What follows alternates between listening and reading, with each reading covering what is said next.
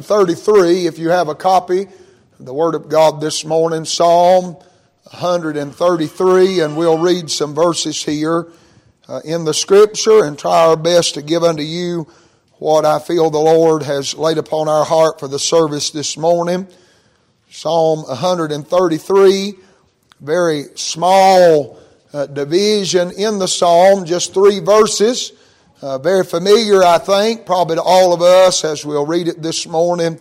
Uh, but this is where my heart is, and the Lord dealt with my heart about some things out of this scripture, and I want to try my best to be mindful of Him and to give that to you that He has given to me. If you'd pray for us today, that the Lord would help us. Psalm 133, let's stand together if you're able, willing to do so out of reverence and honor to the reading of the Word of God. Again, very familiar scripture, no doubt, that I'll read into your hearing and probably won't say or preach anything that you've not heard before.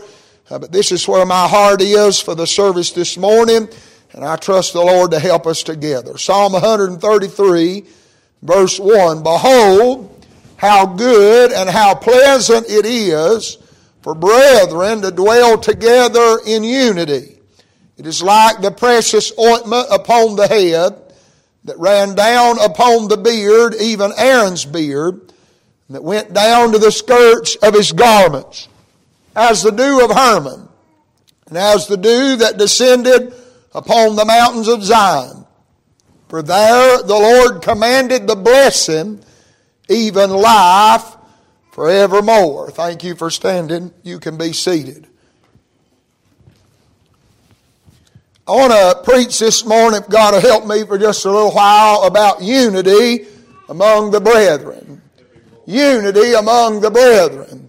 It's no coincidence that in the Sunday school hour this morning it spoke about things that cause disharmony among the brethren, discord among the brethren. And there are many things in this day that we must beware of. And I thought about as the Lord dealt with my heart. There are, uh, the psalmist here uses the word behold. And there are some things to recognize and some things to look at uh, concerning unity among the brethren. Uh, but I'll also say this morning that there are uh, some things to beware of when it comes to unity among the brethren. I thought about here as we read this scripture at the heading it says that it's a song of degrees of David. Uh, that David is the one that God chose uh, to pin down these words about unity among the brethren. Uh, now, David knew some things about disunity or discord among the brethren. Uh, David had been in some instances and some circumstances in his life where it was very evident uh, that there was no unity among the brethren. And David had experience with God uh, writing here about unity uh, among the brethren. David knew, both of the blessings of unity and he also knew the cursings of disharmony and discord among the brethren. I thought about even in his own family, David knew uh, about times of disharmony uh, uh, when there was no unity among the brethren. I thought about that day when his father sent him down uh, uh, to the battlefield to carry the bread and the cheese up to his brethren and take their pledge, and he got there, and because of pride, almost always when there's not unity among the brethren, pride has something to do uh, with the disharmony in the church. Uh, and so the eldest brother uh, got offended because he was so prideful that he was not on the battlefield doing what he ought to be doing. And so he charged David and, and belittled David because he said, Why have you come? I know the naughtiness of your heart. You've just come to see the battle. And so David knew something about disharmony when there was no unity among his own family but not just in the family. After Goliath killed and Saul hears the women singing of the praises of David that Saul has slain his thousands, but David has slain his ten thousands, then uh, there begins to be no unity among the nation. And David knew what it was like for the people of God not to be in unity. Uh, David knew what it caused. He knew the detriment, the damage uh, that was caused when the people of God uh, were not in unity among themselves. David had been there. Of course, we know that Saul was rejected from being king, that God removed himself from Saul, that David was anointed the rightful king, but he did not take the throne at that time. But Saul sought for the life of David because of his pride. And it divided the people of God. Some pledged their allegiance to Saul. Some pledged their allegiance to David. David spent many days fearing for his life, running for his life. And David could look back. I don't know exactly when David was used of God to write this psalm, at what point in his life. But no doubt David could look back on those days and warn the people and let let them know uh, that there's great damage uh, when there's no unity among the brethren. But he writes about how good and how pleasant it is when there is unity among the brethren. When the people of God are dwelling together. And there ought to be unity. We ought to endeavor, of the scriptures say, to keep the unity of the faith and the peace of the Spirit of God. Uh, it's a work, it's a striving, it's labor to endeavor uh, to keep unity among the people. I thought about the word brethren. David here writes, and I'm just trying to give it to you how the Lord gave it to me. David said it's good and pleasant when brethren can dwell together in unity. Uh, us being brethren ought to be motivation enough to keep unity among ourselves. That we're all in the same family. The Bible said in the book of Ephesians, there's one Lord, one faith, one body, one baptism. And that's not the one that we go down to the river, uh, but that's the baptism of the Holy Ghost. And when we get born in under the family of God, He's made us all one family. And the Bible said it's the whole family in heaven and in earth. And we are brethren. And that ought to be motivation uh, to keep unity among ourselves. The first, one of the first uses of the word brethren is in the book of Genesis when there's strife between Abram's herdsmen and Lot's herdsmen. And Abram goes to Lot and he says, We're going to have to do something because we be brethren. He said there's got to be something done. Uh, the unity is being broken uh, between us and we are brethren. Something's got to change. And I think in this day, as we look around the people of God, uh, there's so many things that are causing the unity to be broken down among the brethren. And something has got to be done. Many preachers stand in the name of God and they preach and say things from, and I'm not judging them, I'm just preaching this morning. And they say things from the pulpit that cause disharmony among the brethren. And they get off on things and lines and tangents that don't even matter. And I'm going to tell you that we're in the last days. I believe that. And there's no time for these petty little games and things uh, that don't matter in the grand scheme of things. What we need is eternal preaching about an eternal destination. And we need to maintain the unity among the brethren. People are splintering and splitting and going everywhere and there's no unity among the brethren. Uh, now, according to scriptures, uh, us as a local body, I understand, I'm preaching to us this morning, uh, there ought to be uh, unity among the brethren of this church. But the reality is the unity should go farther than these four walls. if we're in the family of God, we ought to have unity among ourselves. That is right. We ought not to count each other off. I see so much him this day. And my heart has been troubled this week. I've heard some things and uh, with my own ears, things that are not right. Things other preachers say about other preachers and congregations. I'm telling you, it's a danger and a detriment to the people of God when unity is broken among the brethren. Now, here in this scripture, we know and understand, and you've heard it preached before many times that these are songs of degrees or songs of ascents. They were literally songs that the people of God would sing as they went up uh, to Jerusalem to worship. And they didn't all come from the same province. Uh, they didn't all come from the same family background. Uh, they didn't all come from the same walk of life. But when they came together on this day, the only thing that mattered was not how much money they had in the bank. It was not whether they belonged here or belonged there. But what mattered is they were brethren. And they put aside all of that. And they went up united as the people of God into the house of God. And David said it's good and it's pleasant when brethren can come together in unity. It didn't matter to them if they were standing shoulder to shoulder with somebody that had less than them. It didn't matter to them if they had more in the bank than the one down the line. It didn't matter to them what their occupation was. It didn't matter to them what their last name was.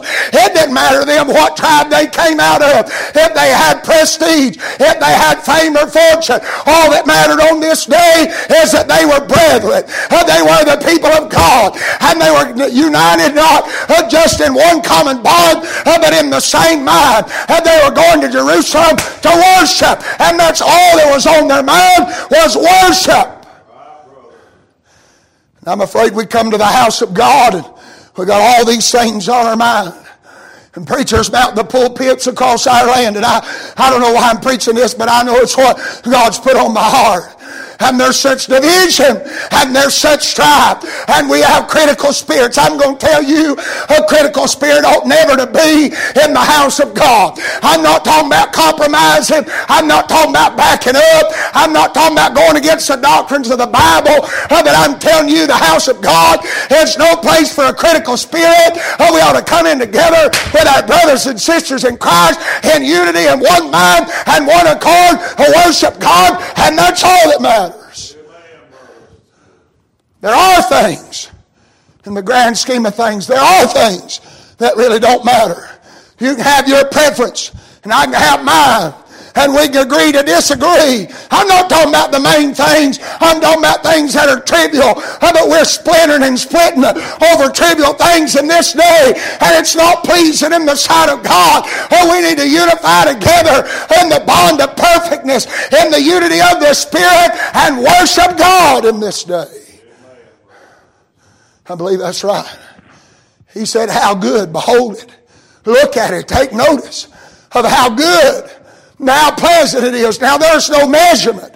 David does not ascribe. He just says you have to look and see for yourself. Words cannot explain how good it is and how pleasant it is when the brethren, when the people of God come together in unity.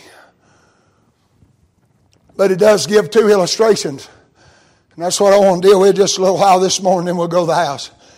He said it's like the ointment upon the head, and ran down upon the beard, even Aaron's beard, and ran down to the skirts of his garments.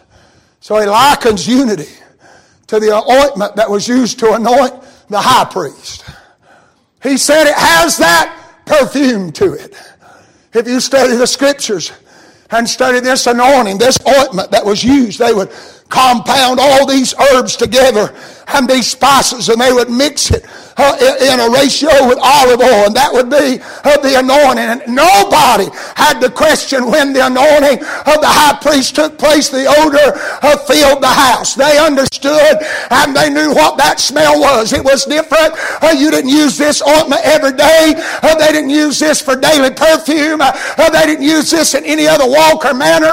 It was only reserved for the holy things of the house of God and it had a specific odor and it had a perfume that filled the house. And David said, when brethren can dwell together in unity, it has that odor about it uh, that affects everybody in the house. I thought about that woman that came that day with the alabaster box Jesus is in the house. And there's a bunch there with a critical spirit. And I'm afraid that's where we are in this day. And there's some there that were more interested in getting out uh, than they were on getting in. And there were some there that only wanted to be there uh, for what they could see and what they could get out of it. Uh, but thank God in the midst of that crowd, there was a woman there that had the desire to worship Him and give Him everything she had. And she brought that alabaster box and she broke it and poured it on his head and on his feet and the Bible said, and the house was filled with the odor of the ointment. There wasn't a place in the house you could go where you weren't affected by what had went on. And I'm going to tell you, when unity's right in the house of God, There'll not be a place in the house you can go uh, that you won't be affected by what's going on uh, among the brethren. Uh, he said it's like the ointment, and he starts off with the head. Ain't that amazing that he started off with the head? The ointment comes, the anointing comes, the power of unity comes from our head, and that's Christ. According to Ephesians chapter 4, we're endeavoring to keep the unity of peace in the bond of perfectness. We're laboring together in love. We are rooted and grounded together in Him. We are growing up into Him who is the head, which is Christ, from whom all other blessings flow. And so it starts with Him. The Bible has said it's the peace, the unity of the Spirit. A capital S, that's the source. That's where it comes from. And so it starts from Him and runs down on us. The Bible said it ran down on the beard, even Aaron's beard. But I'm glad it didn't stop there. See, what I'm saying this morning is unity when it's right. Its effects cannot be contained. It won't just trickle off on this one and that one, How many will affect everybody in the house. He said it ran all the way down under the hem of his garment, all the way down to the bottom, from the top to the bottom, from the greatest to the least. Every part about him was affected. And I'm going to tell you this morning, if we have unity of the Spirit, if we have unity of the brethren, if our hearts and attitudes are right with God and right with each other, it'll be evident in the house and everybody will be affected. I really believe in this day the reason why the church, I'm talking about the church as a whole, why the church of God has lost its power and doesn't have as much an effect as we used to have is because we've lost the unity. There's too much bickering and there's too much strife and envy and debate. And God help us, uh, there's jealousy in the house of God. Uh, one preacher's jealous over another. One church is jealous over another because they're crowd, uh, because they're building, because they're offering. God help us to get past all that. If we're saved, we're in the same family, and there ought to be unity among the brethren. I got lost family, and so do you. And it doesn't matter to me, and it shouldn't matter. It doesn't matter to me where they go to church as long as they get under sound preaching in the power of the Holy Ghost where they get saved. If they'll go somewhere else and get saved, I want them to go where they can get saved. It ought not matter to us. And we're all in the same family, all serving the same God, all going to the same heaven, all with the same purpose, and we ought to have some unity together while we're here. And I believe everything that's done in the house of God ought to promote unity among the brethren. Now, I understand sometimes, you have to hear me this morning. I understand sometimes that the preaching can be a little rough. I thought about Wednesday night and I'm very, very guarded and it's a fault, almost to a fault. It is a fault. And the Bible said to confess your faults and so I'm just confessing uh, this morning. I'm guarded to a fault about the way I preach certain things. I've said in congregations of preachers that felt like they had an agenda or they had a score to settle uh, or they were aimed at one particular person and they were going to make that person feel bad. That's never my agenda. That's never my motive and it ought never be. Uh, uh sometimes there are some difficult things to preach. And sometimes as a congregation, there are some difficult things to hear. It might plow up our road. It might get down where we're living. But if we'll get it right with God, it'll help the unity among the brethren. The preacher of the Word of God will never defeat unity in the church. The preacher, no matter how hard, no matter how straight, no matter how strict, if it's preached in love and with the power and the Spirit of God, it will foster and help and aid the unity among the brethren. Conversation in the house of God that we have amongst ourselves, it ought never cause discord among the brethren. It ought never be against unity. Everything we say to each other in the house of God ought to promote unity among the people of God. I believe that's right. The Bible said God hated a man that soweth discord among the brethren. And that's pretty strong language. God don't use them words very much. And I tell my children, I'm not uh, boasting about myself, but my children are not allowed to use the word hate because it's such a strong language. We've come to, in this day, we've come to think it's just any old thing. You hear it every day. But when God said He hated something, we better pay attention. And He said He hates a proud look, a lying tongue, and all the hands that shed innocent blood. And He said, one of my hate is a man that soweth discord among the brethren because it causes a rip, it causes division, it causes splinter. And Paul said there ought to be no schism in the body, no division. We're all framed together, and we're all compacted together. Everything works together, and there ought to be unity in the body. It's no more unusual. Discord in the, among the body, among the brethren, should be an unusual thing. It should be. Paul said we're like the body of Christ. That's what he said in the book of Ephesians. Go home and read it and study it sometime. Ephesians chapter 4 and verse number 19, I think it is, where he said that we're fitly framed together. That's the framework or the skeleton of the body. And then he said, We are compacted by that which every joint supply. That is the networking of our vessels and our veins and our everything is linked together and all works together to bring unity in the purpose of the body. And it ought to be no more unusual for there to be discord among the brethren than it would be for you to get up in the morning and one of your vital organs say, I'm not working today.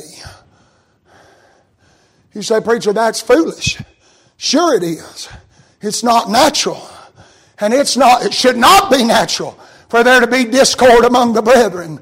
It should be so unusual uh, for there to be disharmony among the people of God uh, that it ought to be as unusual as one of your bodily organs uh, saying it's not doing its job today. We're all in this together. And we can't boast. I mean, we're living in a day where we got a whole lot of not just preachers. And I don't know why I'm so much on preachers this morning, God knows. But we got so many preachers in this day that it's all about them. I'm telling you, the body's not all about each individual organ, it's about the body. And we can't boast about where we are in the body because God put us in the body. Has seemed good to Him to put us. Your place in the body is God's business. And no more can we glory or boast about our place than we can gripe and complain about our place. For God put you in the body. Has seemed good to Him to put you. And so we ought to just do our part and do our best to be whatever part of the body that we are. You say, well, my part's not seen, so are many other parts of the body. When you look at me this morning, you look at yourselves in the mirror, there's more about your body you don't see than there is you do see. You realize that? There's more at work behind the scenes than there ever is of what you do see about your body. I don't see my heart pumping blood this morning, but it is. Otherwise, I wouldn't be alive. I don't see my brain sending signals to my body to do what I'm doing, but if it wasn't, I wouldn't be doing it. I don't see the nerves and the tendons all working together to make my arms move and my legs move, but they do. God put them all in the body. Paul said sometimes we get caught up, and it's no different now. We get caught up on those parts of the body that are seen, and we forget about all those parts that are unseen. That is right. And I'm not just saying this to be saying it, and I'm not belittling our church. Thank God for this place and what you do. And I believe that you have it right. And I'm not saying that because I'm the preacher. But I'll tell you one thing Everybody sees the preacher, when he gets behind the pulpit. But not too many people see his wife who irons the clothes that he wears behind the pulpit, who prays for him before he gets behind the pulpit, who he knows that if nobody else is on his side, she is on his side. And my wife and my girls at home today, uh, one of them sick, and I miss uh, looking out over the congregation and seeing her here. But just because she's not saved that doesn't mean she don't play a part in the body. And sometimes you may feel like you're overlooked. Sometimes you may feel like you are never seen, but it's not our business. It's not our job to make ourselves seen. And whether I see you or anybody else sees you, uh, there's a God in heaven uh, that's put you in the body where it seemed good to Him to put you. And when you function in your part, He sees what you're doing, and He'll reward you. And part of the reward I want you to hear, man, I never thought about this way to the Lord. Got to work it on my heart. Part of the reward for the bodily organs doing their job is that the body functions as it should. And so when we come in the house of God, and there's no discord and there's peace and unity and fellowship and we have a wonderful service and the power of God comes by and people get help and we fellowship and we laugh and we cry together and we love on each other. It's just a result and a reward of the body functioning as it should. Sometimes if we're not careful, and I'm saying we, sometimes if we're not careful, we'll want rewards of men. We want men's applause or men's praise or a pat on the back. And every once in a while, those things are good. We need each other. There have been many times in my life somebody come by and I felt like such a failure, felt like giving up and quitting. Somebody put their arm around me or patted me on the back or shook my hand and said, Preacher, hey, you did good today. I need to hear that today. I'm not saying there's anything wrong with that, but we better beware doing what we do in the body for the praise and the applause of men. We ought to support one another. When we see one another's down, we ought to go to them. That's what the Bible said. The body ought to be so closely knit together that when one part of the member, or one member of the body suffers, all the body ought to suffer together. And when one part of the body rejoices, we ought to all rejoice. We all want to rejoice. But there are few of us want to suffer. But suffering with the body will cause you to be able to rejoice with that body. He said it's like the ointment. It come down and it touches every part. There's no, it's a powerful thing. This ointment was a powerful thing. And I'm going to tell you, unity is a powerful thing. It'll affect everybody in the house. And I'll say on the other side, not having unity will affect everybody in the house too. When sinners come into the house of God and there's no unity, it'll be evident. But I'm glad when sinners come in the house of God and there is unity among the brethren. I'm glad they can't escape it either. It'll affect them when they see the body operating the way it ought to be. And so he said it was like the ointment, which had a perfume and had a power. But then he said it's like the dew of Hermon. He said that dew that descended upon from the mountain down in the valleys. And he said it gave life. I'm going to tell you what unity does to the church. It gives the church life.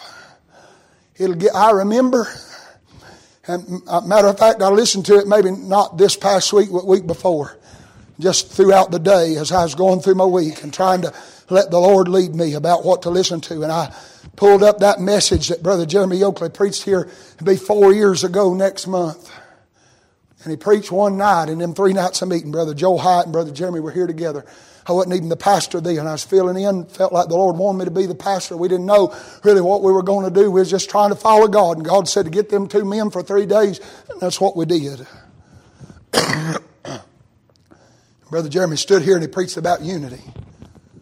And I'll never forget what he said about that dew. He said, The rain won't fall all the time. He said, Sometimes it gets mighty dry. But he said, If you can have the dew, he said, You can carry through the dry times. And I'm going to tell you that's what unity does for the people of God. We're not going to be on the mountain all the time. We're not going to be swinging from the chandelier all the time. We're not going to be running the aisles and jumping the pews and shouting glory to God all the time. There are going to be some times that we're on the bottom. Going to be some times we find ourselves in the valley. The, the dew came from the mountain, the snow-capped peaks of Hermon. That cool air would come across the valley and meet warmer air and it would condensate and that dew would fall on them valleys. And one writer has said that dew never fell any harder than it did from Mount Hermon and it never was needed any more than it was in them valleys below it. I'm going to tell you the greatest manifestation of dew will come from the unity of the people of God.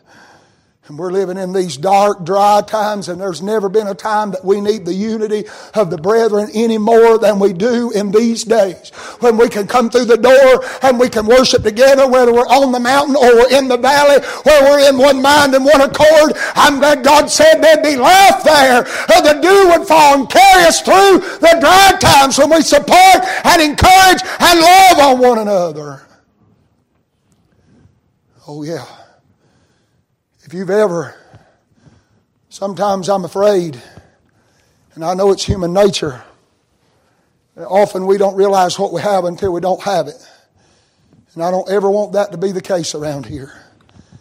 But if you've ever went anywhere and walked in and you could tell that something just wasn't right, most of the time, the problem is there's not unity among the people of God. Somebody's offended at somebody else. Somebody's got their feelings hurt.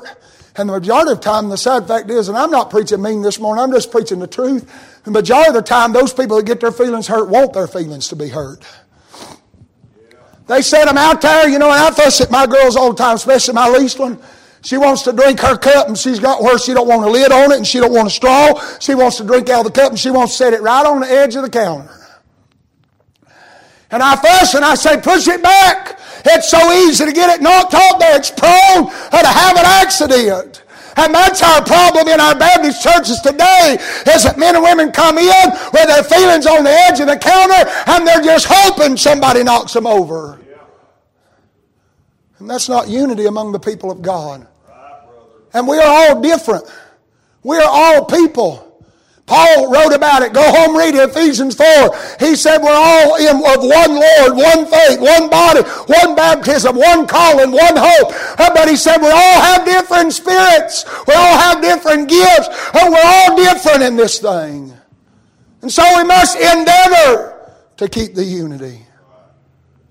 We all have our thoughts. We all have different mannerisms. I'm going to hurt your feelings and you're going to hurt mine. It's the reality of this life. But if unity is the driving force, we can overlook them things. The Bible said that charity covereth a multitude of sins. And I don't think that means you can do whatever you want to and love will cover it over. But I think what the writer was saying is that love will cause you to overlook some faults that your brother may unintentionally have. And it's just part of being in the flesh. We can get past it and go on for the glory of God. And I'm going to tell you the sad fact about disharmony and discord and people getting their feelings hurt is there are some people in some churches that have had their feelings hurt for 20 years and they don't even remember what it was that hurt their feelings the first place. They're just determined that they're going to keep a grudge against somebody and keep strife stirred up in the church. Now I'm going to tell you one thing I know for, for a fact is that God's not pleased with that. And I'm going to tell you one thing I'm pretty certain of is that a majority of them people probably ain't brethren in the first place. If you can be offended at your brother and it never bothers you and you can hold a grudge for 20 years and there's never desire in you uh, by the Spirit of God to get it right and get fellowship restored, there's a real problem in your heart. And the problem probably is that you've never been born again that you're not brethren in the first place. Abraham said it ought to drive us lot that we are brethren. We're going to have to do something. We can't be like this and be brethren. I think that discord among the people of God, there's times it's going to happen. It's part of the nature of being in the flesh. There are times we're going to get out of kink and out of kilter with one another. But I'm going to tell you, there's something inside you that you know you're a part of the brethren and you want to get it right. It may take some time. You may be wounded. You may be hurt. And that's part of it sometimes. And I've been hurt. You've been hurt. I'm not preaching to anybody in the building this morning that's not been hurt. And sometimes that hurt takes some time. Uh, but you'll have to admit and recognize with me that there is a force in you that wants to mend the hurt and go on and reestablish unity among the people of God. He said it brings life. But according to Scripture, if I read my Bible right, and I'm done this morning, According to Scripture, it brings liberty when there's unity among the brethren. He said, Unity, when brethren dwell together in unity, it's like the, the dew descended from Hermon, from the mountain of Zion. He said, For there, there in that place where the dew has fallen, where the unity is, he said, The Lord commanded blessings, even life forevermore. What he's saying is, he talks about Zion, that place where the Lord chose to set his name there.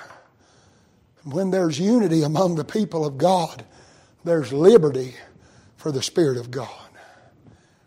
If you want to keep God, the Spirit of God, the liberty of God to move, you want to keep Him bound up, just have discord among the people of God.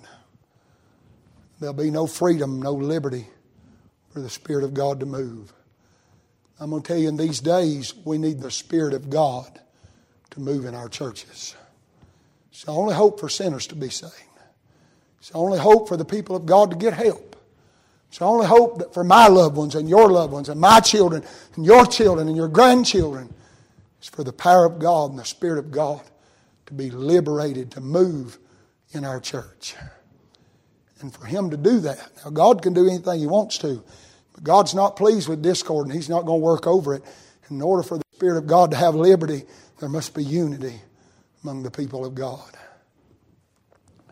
And God's not going to put His approval on something that goes against the Scriptures. He's not going to do it. God's not going to violate His holiness. God's not going to violate His Word. And He's not going to bless over sin. He's not going to work among discord. We must have the Spirit of God. We must have unity among the brethren. David said it's good. Behold it, look at it, take notice of it, study it, and look at how good and how pleasant it is for brethren to dwell together in unity. When we come into the house of God, and I understand that it's God, it's not us earning it. That's not what I'm preaching this morning. You can't earn the presence or the power of God, but we do have an obligation to have the atmosphere right for the Lord to work. Now, I've thought about these last few services that we've come in, maybe one on Wednesday night and one on a Sunday night. We've come in and the Lord just took over. And He spoke to hearts and ministered to people. Folks have got help, folks have recovered hope. You know why that is? Number one, because the Spirit of God moves, but the Spirit's moving because there's unity among the brethren and we ought to endeavor to keep it. He gave it to us. He gave us the desire to have it among the brethren. And we ought to do our part. Sometimes it takes and requires some effort on our part to keep the unity. That's the language Paul used, endeavor. That means to work, to put forth an effort to keep the unity of the Spirit, capital S. He's the uniting force we're, we all are partakers of the same Spirit, one Spirit, one Lord, one family. But it's our flesh that causes discord.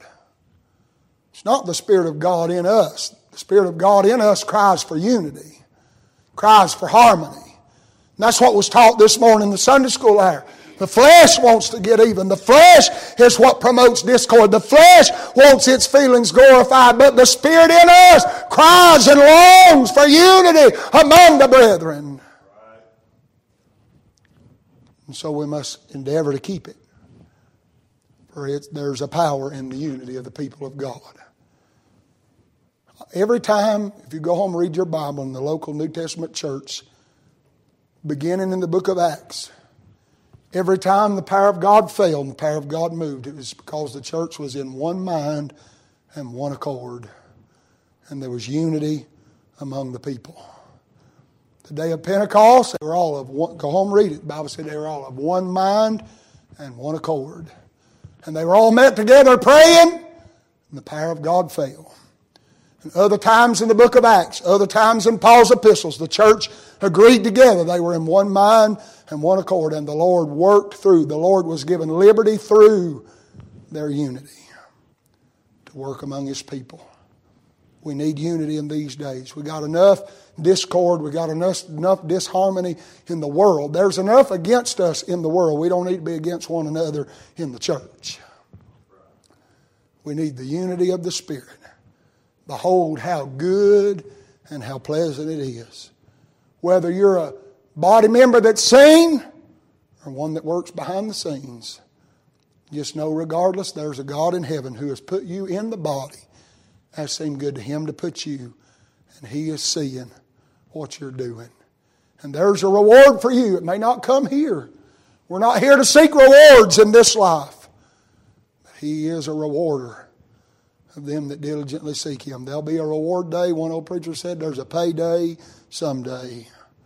And there will be. I'd rather get my rewards from God as I would to get them from men. And we better endeavor. Lord, help me to endeavor. Lord, help me not to take for granted the bond of perfectness, the unity of the Spirit, unity among the brethren. It's a powerful thing.